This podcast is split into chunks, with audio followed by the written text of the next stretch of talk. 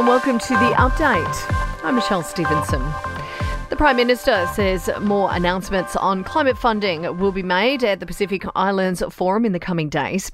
Anthony Albanese has been meeting with leaders in the Cook Islands where he's committing $2 billion to tackling emissions. He says the proposed policies have been receiving a positive reception. My government is committed to climate action and that we're playing a positive role. Importantly, uh, we are playing a role in the region and indeed uh, around the globe.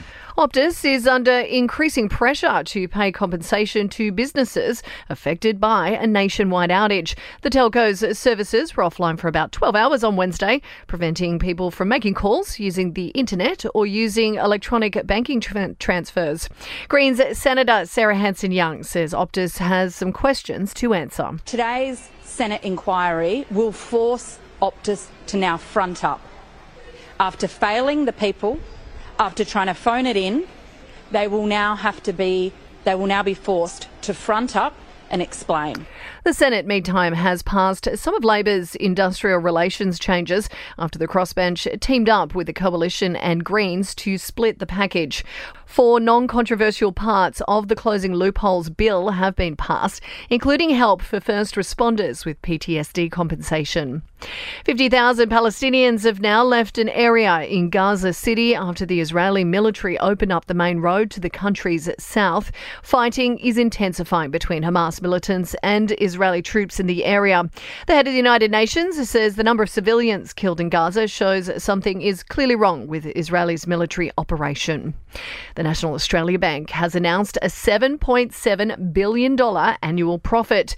That's an 8.8% increase year on year. It comes after they jumped on the interest rate rise, the first of the big four to pass on the rise to consumers from next Friday. And production should soon begin again in Hollywood. Actors have reached a tentative agreement with the major film and television studios to end the strike, which had shut down the industry for nearly four months. Sport and entertainment are next. This sports update is brought to you by Ladbrokes, the app that has everything you need to Ladbroke it this spring racing carnival. Imagine what you could be buying instead. For free and confidential support, visit gamblinghelponline.org.au. Michael Maguire is a step closer to becoming the new Blues State of Origin coach. Maguire met with the New South Wales Rugby League board this morning as he bids to replace Brad Fittler. The Blues say talks are ongoing. And Aussie Ben Simmons has sat out the Brooklyn Nets NBA clash with the LA Clippers. The Nets winning 100 to 93.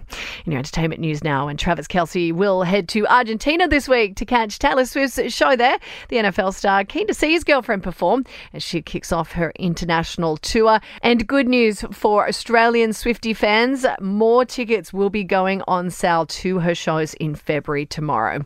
Nicole Kidman has led the red carpet glamour at this year's Country Music Awards. The Aussie star there to support hubby Keith Urban, who was recently inducted into the Nashville Songwriters Hall of Fame.